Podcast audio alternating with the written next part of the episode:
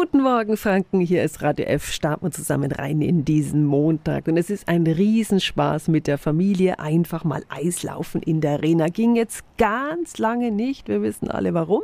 Aber jetzt findet es wieder statt.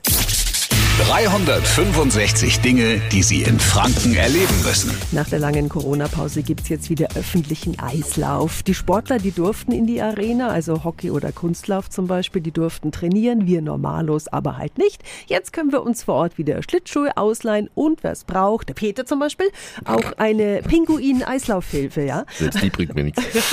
Und dann können wir derzeit wieder Freitag, Samstag und Sonntag unsere Runden drehen. Samstag gibt es eine Afternoon-Disco, Fun und abends Saturday Night Disco. Also endlich wieder öffentlicher Eislauf in der Nürnberger Arena. Die Infos sind auch nochmal auf radiof.de. 365 Dinge, die Sie in Franken erleben müssen. Täglich neu in Guten Morgen Franken um 10 nach 6 und um 10 nach 8. Radio F.